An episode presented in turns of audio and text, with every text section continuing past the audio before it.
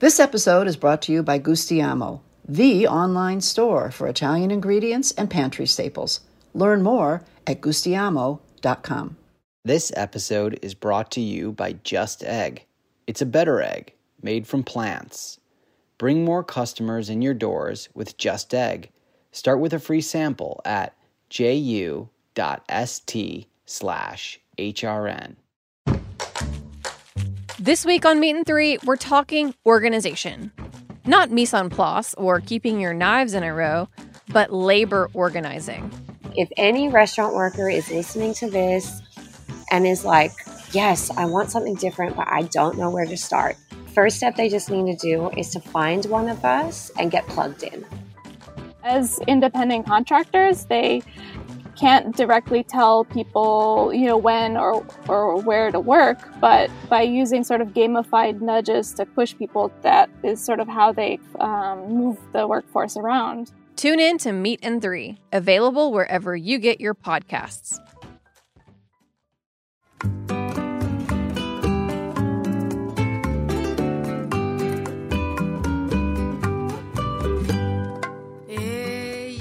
Welcome, everyone, to another episode of Cooking in Mexican from A to Z. I'm your host, Aaron Sanchez, alongside my lovely mother, Zarela Martinez. And we are ecstatic to be inviting someone that we relate a lot to, because he's a gentleman. He's a professor. His name is Victor Maciel Gonzalez. He's a professor of university at Wisconsin. His specialty is Latin American, Mexican, and Latinx histories and history of gender and sexuality. So Victor is an expert in all things from the border and how it relates to the cultural aspects, culinarily, obviously, and all this beautiful region that I hail from and my mom hails from. So we're really excited to have him here. He grew up in the Mexican border of El Paso, Texas, my hometown, to immigrant parents. So we're excited to have him here to talk a little bit about this unbelievable cross-section of cultures that is the border. So welcome, Victor. We're ecstatic to have you. I'm very happy to be here. It's a pleasure. It's such a treat to be here with you guys. Well, I discovered Victor when I was writing about what the difference is with the Mexican people who live on the border. And he explained to me that during the revolution, a lot of the Mexicans that had properties in Mexico moved to the border states. And that's accounts for it. Is that a good way of describing it? Sure. Yeah.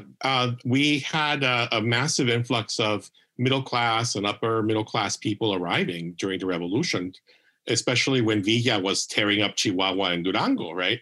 All of the elites of the North ended up in El Paso. Just look at all the boarding schools, all of the cultural institutions they created, the social clubs they created, and also the really interesting food in El Paso, right? It's because it's very different. The moment you leave El Paso and you go into Texas, the food becomes very different, right? And what happened then? Because there's not that much food in El Paso now. I think people are very cheap. They don't want to spend money on food. Yeah. Not even the narcos that have moved there?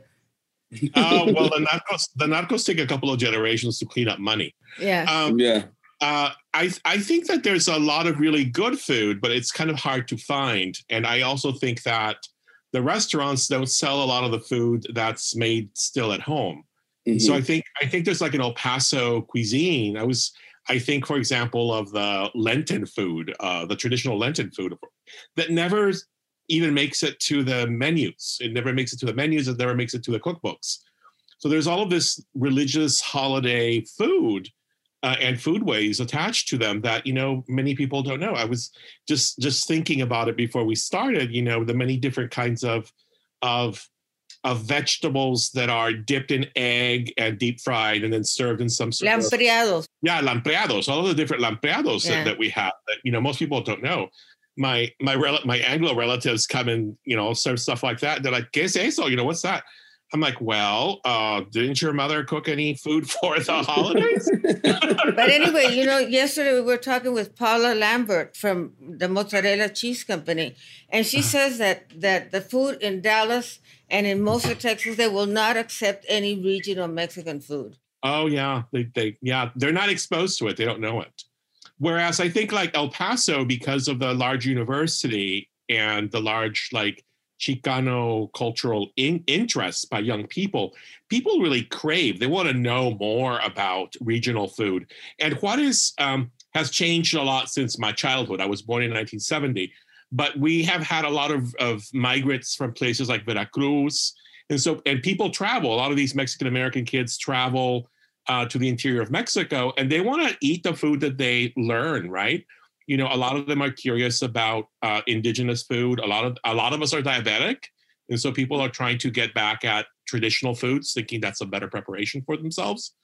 So there's a lot of interest. You know, there's a place there run by women that used to work for in the textile industry. They're seamstresses, and they developed this place called Café Mayapan. I've done a benefit there. Where do you eat when you go to El Paso? Well, no, I mean, look, and I want to hear from Victor as well, obviously. I mean, when I go there, I do all the traditional stuff. I like to go to Kiki's to get my machaca. I think that's such a particular thing that's made in El Paso that's very unique to us. So I love doing that. I love getting my burritos from L and J. And then I go to a little place. There's actually a little kind of posada right next to on Mesa. I think it's called Lucy's. It's right next to the King Jack. Yeah. Oh yeah, Lucy's. Uh-huh. Yeah, and they do fantastic breakfast there. And I crave that Mexican breakfast. I don't eat breakfast unless it's Mexican or I'm in El Paso, because we do breakfast the right way. You know what I mean? So those are some highlights. A nice balance of vegetables and protein. Yes, exactly. Where do you eat when you go to El Paso? I tell you what, there's a particular genre of food that I can't get outside of El Paso that I like to eat. And that is what I am going to call summer cooking street food. You know, in El Paso, all of our houses had massive walls of adobe, and you did not want to cook in the evening. So all of us went out. Mm-hmm. And we had our favorite places to go out to, and we would go and there was a stand of ladies outside of this church, or there was a stand of ladies outside of this place, right? So what I craved is enchiladas montadas, you know, enchiladas with sausage and potatoes and a fried egg on top, right? So like they're more like minor Zacatecas style enchiladas. I really crave gorditas infladas, you know, little round corn stuffed with real simple picadillo, but the best thing, really refreshing salsas. And, you know, when we picked a place to go for tacos, we didn't just go because the meat was good. We went because the stuff that went in it was good. Well, you know, my mom used to top it with a delicious slaw made with mint and an oil and cabbage. Cabbage, yeah. It's just fantastic. But it's a lot of work to make those, you know. We also mentioned gorditas infladas in another program, because in Veracruz they have another type of gordita inflada, which is like papadums, you know. They really, but the ones in Juarez are not like that. Yeah. No, they're very tiny. They're very tiny. The other place, the other thing that's really, really traditional to El Paso is shredded beef tacos. Mm-hmm. And they're open tacos, right? You just fold the tortilla, you put the meat in it, fold it, fry it. And then what really makes them unique are the really almost salads that go in there, right? That's what makes them really yummy, I think. There was one place we used to go to where they would make a salsa that had like a V8 base with like some sort of umami. I forget what it was they used.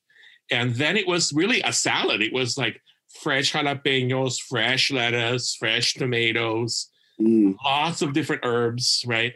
And shredded carrots and shredded cucumber, right? Mm. Yeah, and this place, there were 50 people waiting for their tacos outside of a bakery in Juarez, you know?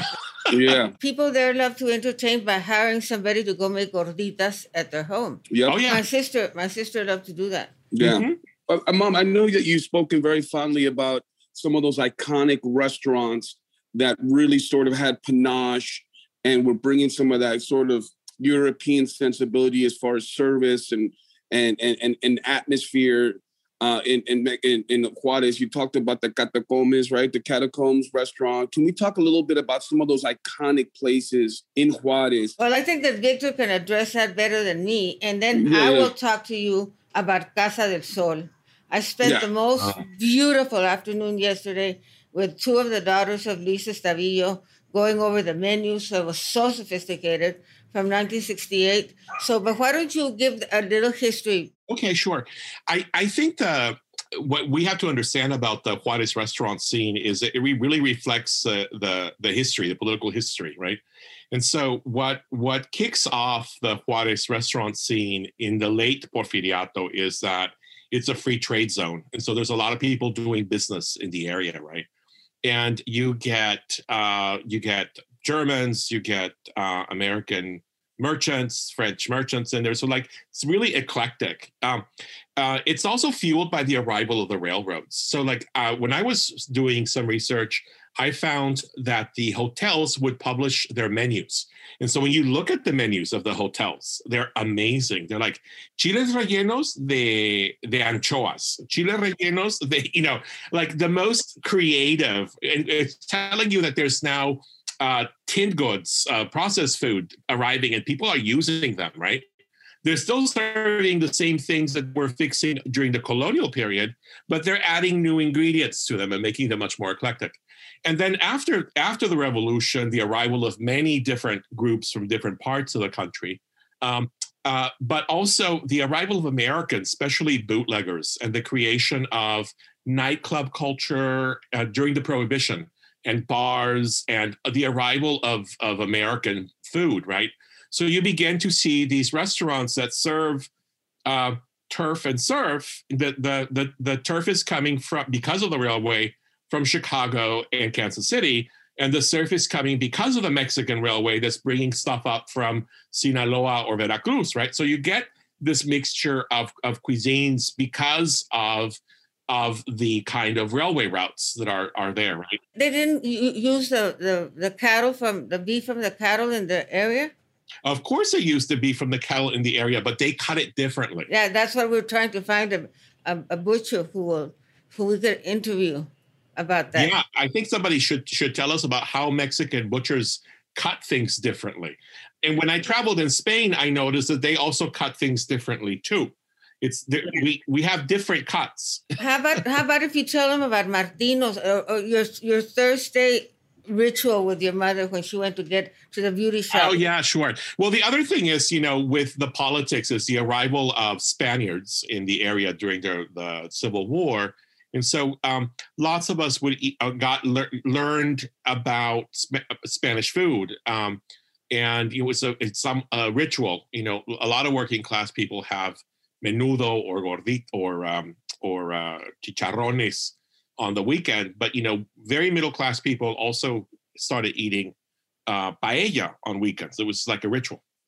The other thing is also there's a lot of Chinese that arrived in the area, and so I was telling you that when I was a kid, my mother was a bit of a socialite, and so her party started on Friday, Saturday, Sunday, right? And so she would go and get her nails done, get her hair done. That was a whole ordeal all of Thursday, right? And so the maid wasn't there. There wasn't anybody babysitting us. So my dad would take us that day. And that was the day that we went to the movies. We went to the candy store, and we went and bought books because, you know, as you can tell from behind me, we kind of like books at my house.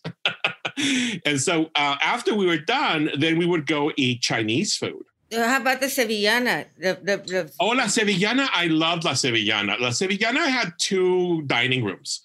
The dining room in the front, they served like tourist food, and they served like American food, fast food. And then the back, they had a dining room, and it was very different. First off, you sat down and they gave you a drink.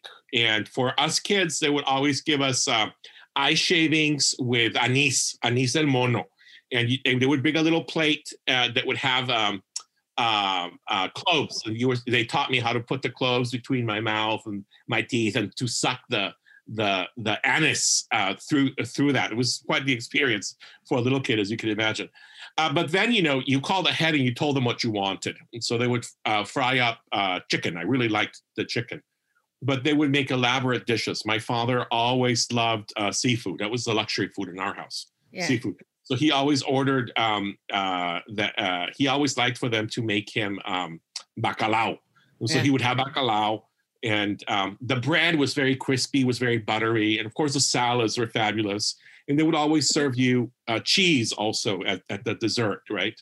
Because, you know, Hispanic cooking doesn't have very elaborate French style. But how about Martino's? I mean, because we were talking, Aaron, that it was like an old-fashioned restaurant, and he trained all the waiters in the border, in Juarez. So when you went to eat in a Juarez restaurant, the service was amazing. And how long did and that was still pretty popular until recently, no? Te servían a la francesa with the cloth on their side. They would always carry it around. Y te retiraban de este lado. I mean, they knew how to serve a table. It was good. And in some places, they knew how to clean with the brush and la pala. You know, they would clean your crumbs away. Because in those restaurants, they served wheat bread. They never served tortillas. Yeah. Talking about the wheat bread, I don't remember when your dad used to go get us sweet bread from Juarez. Because even though it's right across the border from El Paso, the sweet bread that they make in El Paso does not taste anything like the one made in Juarez. And I still remember the virotes. Yeah. Yep. And I think it's something to be said just culturally about living on the border. You mentioned having a maid. I think people might scoff at that idea here in the States of we had a maid. No, but if you middle-class Mexican-American in El Paso, chances are you had a maid or a cook that came in from Juarez every morning and you dropped her off at the border at the end of the workday.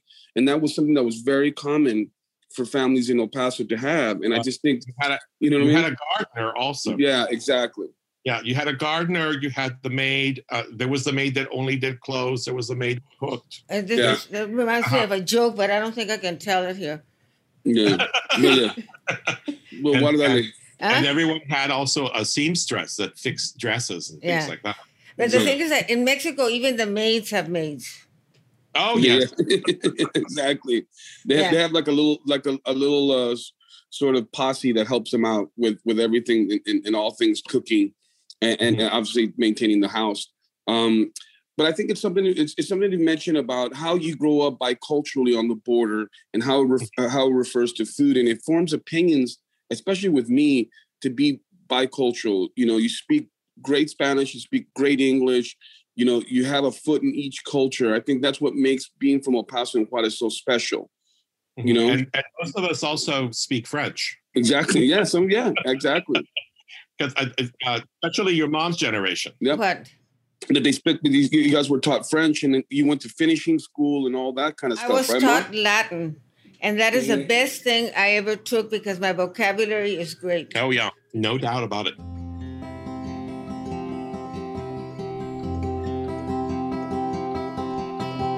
This episode is brought to you by Gustiamo, the online store for ingredients and pantry staples from Italy. Gustiamo's mission is to improve the quality of Italian food in the States.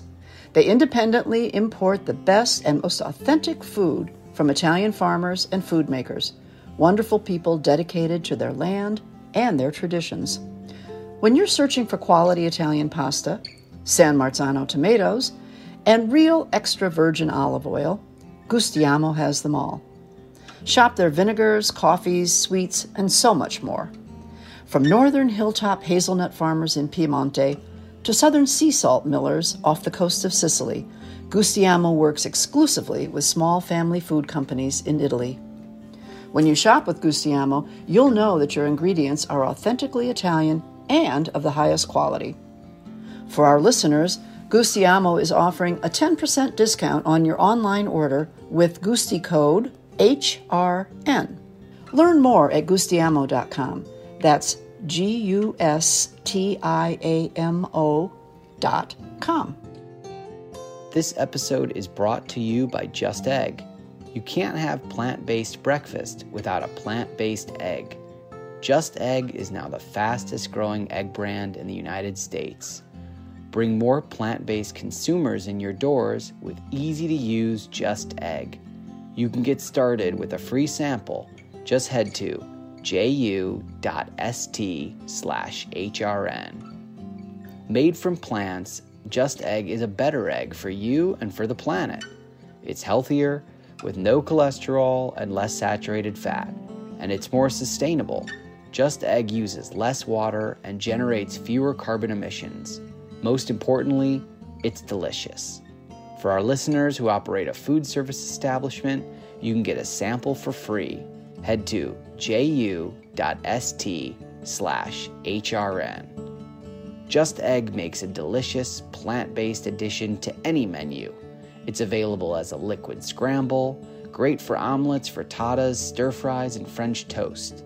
There's also frozen, pre-baked, folded version that's ideal for filling breakfast sandwiches or topping salads. Chef Jose Andres calls Just Egg mind-blowing, and Bon Appetit says, "It's so good, I feel guilty eating it." Put the fastest-growing egg brand on your menu. Get a free sample of Just Egg for your restaurant at ju.st/hrn. You know, I'll tell you one thing that's really interesting. People used to fight over the ladies that came to help, because that's how we were supposed to talk about it. The ladies that came to help. My grandmother. I had one grandmother that was more Marxist, and I was the one that was more bourgeois. But the Marxist grandma. The Marxist grandma said, "Son trabajadoras." Yeah. You know, she would always tell us that. You know, they're ladies that came to help. But they would fight over them, because the ones that knew how to cook well, or that knew how to serve the table well, were rare and difficult to obtain their services. So my great-grandmother, Doña Amelia, she used to always have the best cook. And what was really interesting is she was half Spanish from Torreon, and the ladies that cooked in her house were always people from the South. That's what we always said. Ay, mira, trae una muchacha del sur. Mm-hmm. And they served white rice, black beans, plantains. Mm. My father ran across that, an old criollo frontier family, and he's like, ¿Qué es esto? Mm. How do you eat this? You know, right?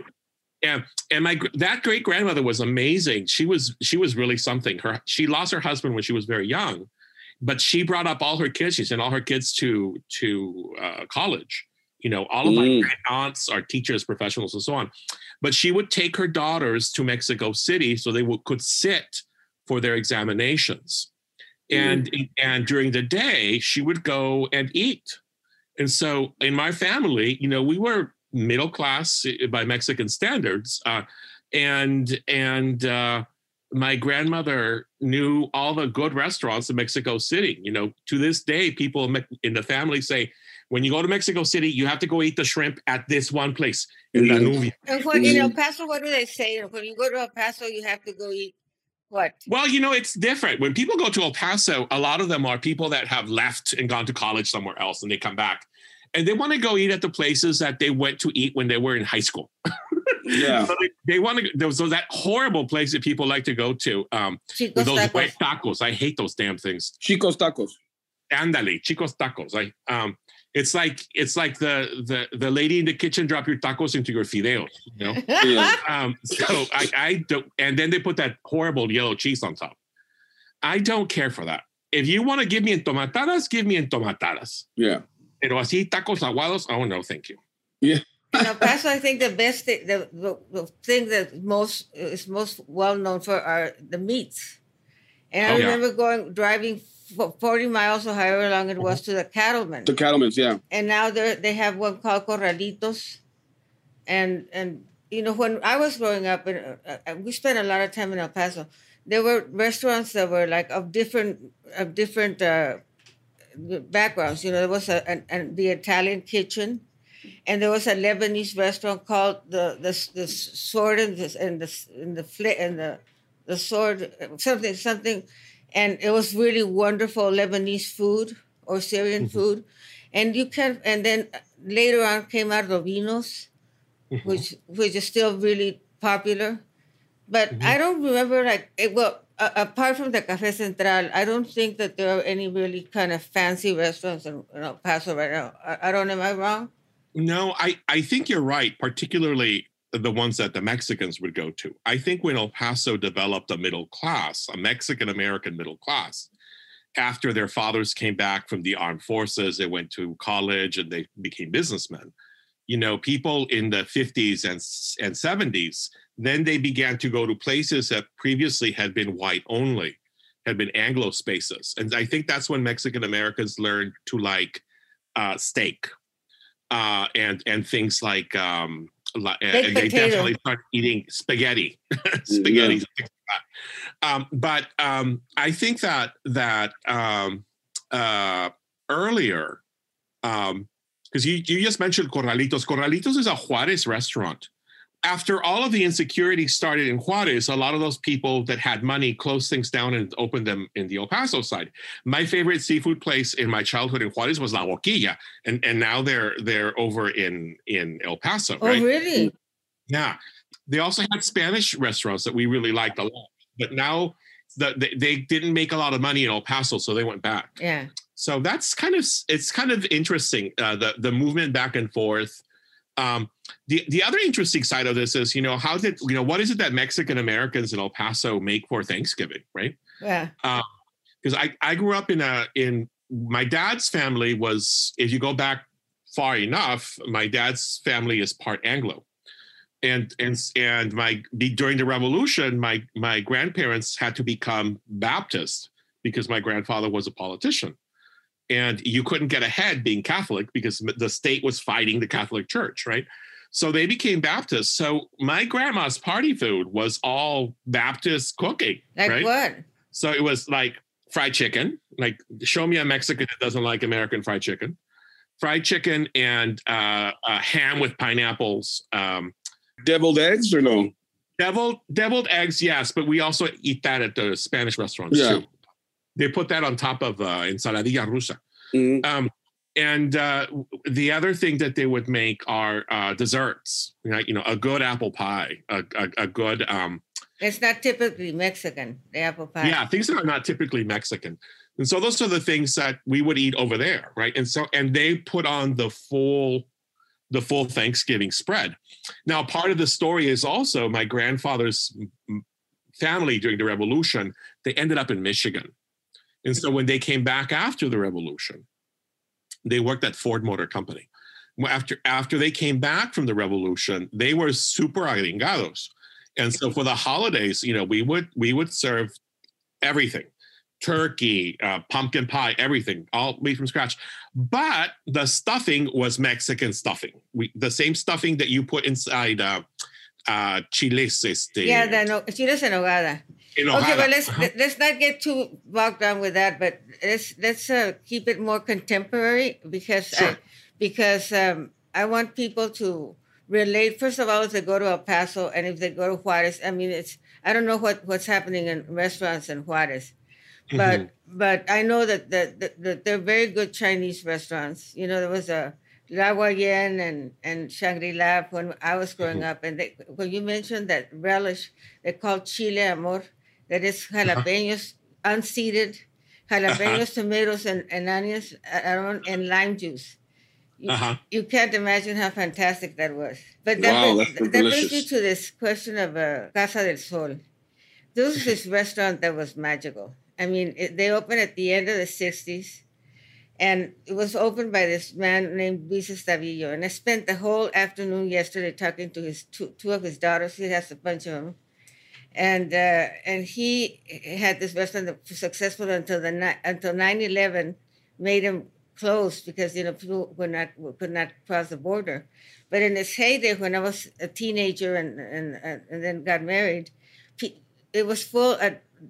Ladies used to come from El Paso to have lunch there, and they would eat like a tampiqueña, which is that grilled meat that they serve with an enchilada and beans. Or combination plate. The combination plate is very big in El Paso still. Yeah. But then the Mexicans that and the comida corrida. Yeah. Yeah. But also he had brought this chef from Acapulco called Federico Ramirez. Oh. And he had this all this amazing menu, you know, with yesterday they were telling me something like it was like this fillet with fish fillet with artichokes and lemon juice and butter and, you know, very sophisticated food. And this was like in the 60s. Mm-hmm. There was a lot more money in the 60s. Yeah. It was a much smaller town in the 60s. It was a very close world.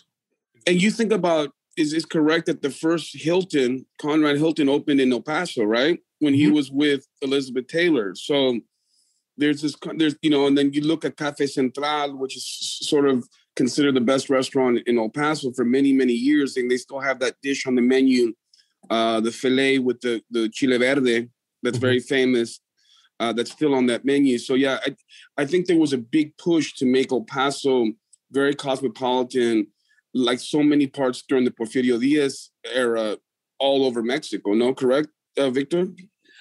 Well, not so much El Paso, but Ciudad Juarez, I think. Yeah, Ciudad Juarez, yeah. But I think that what places like Café Central are really interesting because today, I think the name remains and the allure remains. But, you know, it was a Mexican-American-owned chain. There were four of them. In the 40s through the 80s, that was the last one closed. When I remember the Café Central when I was a kid, it used to be one of the four, but it was a place that sold Chinese chop suey. It was a chop suey palace. Yeah, my mom used to make that. In downtown Juarez, that for el café, we used to call it Café Central or el café de los chinos, and it was chop suey, and the other thing that we're well known for. Was coconut custard pie. But, you know, the other thing I wanted to mention is one really cool, really interesting place for foodies, even today.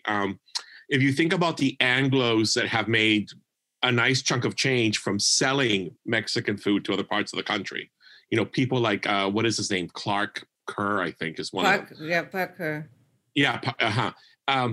They get their inspiration from going to the old market, the old food markets. There was the Mercado Hidalgo and the Mercado Cuauhtemoc, and both of them had food stalls. And they had fabulous ingredients. You know, the best cheese there, the best handmade tortillas there. The best nopalitos. The best nopalitos. In fact, the only place where they fix nopalitos for you, there, right? Pipián, they would make pipián there. You would take it home and make it, right? So they even sold live fowl. You could go and buy the turkey and have them kill it and take it home for you, right? So that market is amazing, but also it catered to all tastes, right? So that was a place where, for example, tortas made from turkey tails were first made. Oh, I don't know those. Yeah, they're, you know, what the English call parson's nose, right? Son tortas de colita de pavo with avocado and tomatoes, you know, the usual torta. Well, you know, when the kids were little, we used to go every Saturday to Juarez when I was still married, and the kids would get, you know, like their haircut or whatever, and there used to be a guy there selling tortas de aguacate. Oh, those were the best. I love them. And do you remember them, honey? Yes, Mom, I remember. Because we would go there and get all of our sort of our shopping needs done in Juarez on Saturdays. And I remember him being very excited to do that. And I remember he would take us to a particular barber named Sadis, I think. And he would say, if you don't move, si mueves, te voy a cortar la oreja. I'm gonna cut your ear off if you keep moving. And we were like so scared to go to Señor Sadis to cut our hair. But my dad relished in that. When you mentioned the barber, I remember my dad he would go to the barber and they would ask him, and how would you like your hair done, Mr. Martinez? In perfect silence. Exactly. Well, I used to go with my grandfather to the barber every Friday because my grandfather would look good for his club. He used to go to the club on Fridays. So I, you know, it was very old school. The barbers in Juarez, you know, with they had an old fashioned percolator with the hot water for the shaving. Yeah. Well, let's talk a little bit about the club culture, because, you know, you think about places like, you know, Cuban Americans, they have that yacht culture that was very part of, you know, the Batista era before everything. So let's talk a little bit about those clubs and these social places that the elite or middle class people of Juarez and El Paso would go to and frequent. Well, they were very exclusive. The issue with old El Paso families is they were fighting a losing battle because there was a lot of money coming into the city, and they wanted to maintain their status, right? So and a lot of them did not want anything to do with money related to bars or money related to prostitution, which were places that the city made a lot of money because there were 20,000 Anglo teenagers at the fort, right? Yeah. So nightclubs, bars, all of that stuff. So people were very keen on maintaining those worlds separate. And so there was a social club for women. It was called El Club del Botón Rojo. I know. I made my debut with them. Oh, you were one of the debutantes. Yes, I have all the pictures of my debut. So you're an old El Paso aristocrat then. Yeah. So my grandmother, exactly. Your grandmother had to be long in order to do your debut. Yeah, oh yeah. They used to do a lot of social work. Also, they used to do. They worked with the St. Vincent de Paul groups. And so they supported the Ciudad del Niño. They did a lot to help with this rapid growth of the city. Yeah. You know who else made the debut at that time? Beto O'Rourke's mom. Oh. She and I went to the same school at Loreto. Oh, I didn't know. I didn't know that. Yeah, it was a very small world that. My mother went to the Latinoamericano, the Teresiano in Juarez. Yeah, it was different. But the other places that were very, very middle class were, for example, the bullfighting, El Club Taurino. And there were also very lower middle class groups like what was it called? El Club de los Cantineros. So all the people that worked as waiters and in the bars, you know, they had their social club as well. So there were a lot of clubs that organized dances where people would meet because they were keen on meeting people like themselves. They were trying to make sure that they were meeting people that were like them. Well, you know, every Saturday and Sunday they used to have a tardeada, a tea dance. Yeah. Mm-hmm. And they would bring the orchestra from Chihuahua. And we would all get dressed up. I mean, every weekend, and then the uncles and some of the parents would go and be the chaperones. Mm-hmm. You know, there was this guy Raúl Soto who was just really sexy, and I would say, "Sit there, please let me pick you out. Please let him take me out to dance. Please let." And finally, he would take me out to dance, and then I would grow mute. You know, but it was torture. Oh, and do you remember what kind of food they used to serve, Zarela? No, exactly. No. But you remember the pretty guy that you were looking at. Yeah. Yeah, but just, I mean, not too long ago, we're talking about 10 years ago when my prima Bella, she had her debut in Juarez. Remember, Mom? And we went, and I think that was one of those special moments that I really remember, the idea of the Chamberlain. You know, we all rented out that beautiful club in Juarez where we were all at, and just seeing all the tios and the elders there drinking, and Cali was there, and all of our extended family in Mexico were there. And I remember that so vividly, Mom. And you know, you were always fighting for service, and your Uncle Rooney would cut $100 bill in half and would give half to the waiter and say, "If you take care of me, I'll give you the other half." Yeah, that sounds about right. Yeah. Although I remember for those parties, the hosts always put a good bottle or two bottles of one of whiskey and one of brandy on the tables. That was usually the custom. Yeah, exactly. Yeah, you didn't have to pay the waiter. No, exactly. And they had wonderful caterers, you know, to serve the food at these places because they're. The Campestre and, you know, the social clubs basically had like a stand where they would sell, you know, hamburgers or whatever it was. But they had They had this caterer named Juanito. Oh, we've talked about Juanito. Tell me more about Juanito. My famous rice is his famous rice. Uh-huh. So I learned to make that when I was like 15. It's like my creamy rice casserole. And uh-huh. he used to do all sorts of, that's the one thing that I remember, but they always made, it was always like a chicken breast and probably some meat. I don't think that we ate a lot of fish then, except at Juarez cafeteria. The other thing that they would serve at those parties, that I remember very clearly, were the beef salad, the salpicón. Yes. They would also make tongue sandwiches. Yeah. Con lengua. Yep. Yeah, but it was like a spread. It was a spread of tongue with pickles and chiles, also pickled on top. Yeah, like deviled ham. Andale, like deviled ham, but it was tongue. And they would wrap them. It was a big pile. It would be a big silver platter.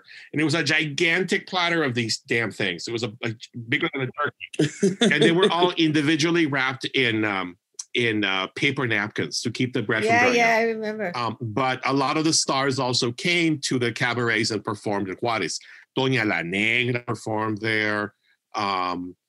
People like Maria Felix, I don't think would come there. Wow. But all of the tropical dancers and performers, they were called cabareteras. They would perform. Mm. There was a beautiful movie about that. Yeah, that movie that was shot in Juarez. The four cabareteras. Yeah, Bellas de Noche. No, not that one, but that is one of those movies. There was a movie about a woman from a fancy family in Guadalajara that had to dance in a club to make money. And the implication was she was prostituting herself. And she had to go do it in a place where nobody would recognize. And of course she came to Juarez because it's a city of sin. Everybody thought it was a city of sin because of all the nightclub performances, stuff like that. Mm. But anyway, yeah, Juarez is a very special place for me in my mind. And I wish that I could do more work and more research and record. I'm realizing that our foodways are changing and many of our family traditions are being lost. And it's important to save them, I think. Yeah. Well, you're doing such valuable work, Victor. And can you please share with our listeners how they can engage with you and keep up with all of your research and all of your wonderful work, because you really, truly are a resource and this unbelievable representative of border culture and where we're from. So can you share with our listeners how to get in touch with you with an email or something, your website? Well, you can, if you would like to get in contact with me, the easiest thing is to just Google my name, mm-hmm. and you will find Victor Maciel Gonzalez, and you will find my university webpage.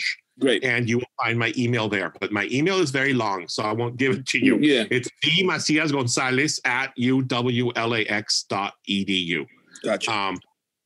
Gotcha. I right now I'm working on a book about gay culture in Mexico, and I'll have to share this real quick. Yeah. When I was a kid in the 70s, my grandfather invested in a restaurant, and he bought a restaurant. And my mom was kind of told, here, go get your pin money. Go make money off of this thing. And it was a restaurant, and all of the employees were gay men. This was a restaurant on Mina. And was your grandfather gay? No, not at all. I don't know how he bought it or why it was, but it turned out that this was the most important gay workplace in Juarez. And what they were very famous for was for making gigantic Sonora-style flour tortillas, because you have to use a lot of strength to do. I remember that at the ranch, we had somebody who made them, and she had really fat arms, and then she would she stretch them this way? Yeah, and so she would make and then she would turn them from one hand to the other like that. But these were gigantic. They were like the Sonora tortillas almost. Yeah, these were gigantic tortillas, and they would put 2 chile rellenos in. And the usual, it's a little schmear of beans and your chile rellenos, and you roll it up. And there's never sauce. There's never goop on it. They're nice, dry. They're easy to eat. It's food that you can eat on your way to work or at work, right? Yeah, exactly. But I just wanted to thank you, Victor, profusely for your time, for all your insight, for your unbelievable research that you continue to do. And you give us a lot of pride, as a proud El Pasoan and Mexican-American, to see what you're doing and preserving our culture in the way that you do in a distant land like Wisconsin.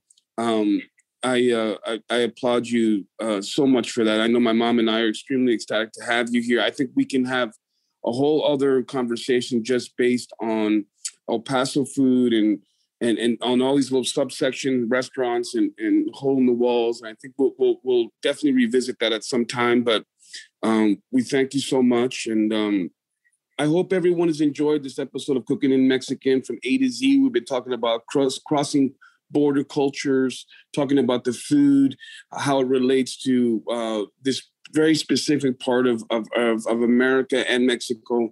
So I hope you guys have enjoyed this unbelievable conversation with Victor. Please look him up. He's an unbelievable resource and just such a great representative of the border. And we really appreciate all you guys listening to Cooking in Mexican from A to Z on Heritage Radio Network. Muchísimas gracias. Hasta luego. Hasta luego.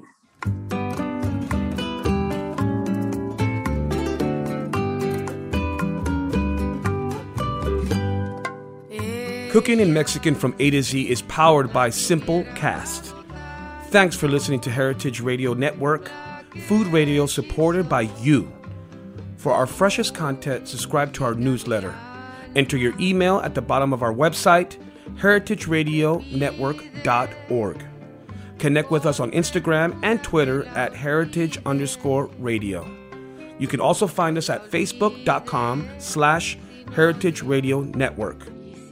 Heritage Radio Network is a nonprofit organization driving conversations to make the world a better, fairer, and more delicious place. And we couldn't do it without your support from listeners like you.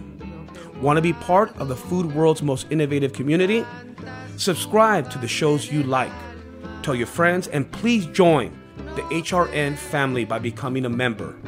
Just click on the heart at the top right of our homepage. Thanks for listening.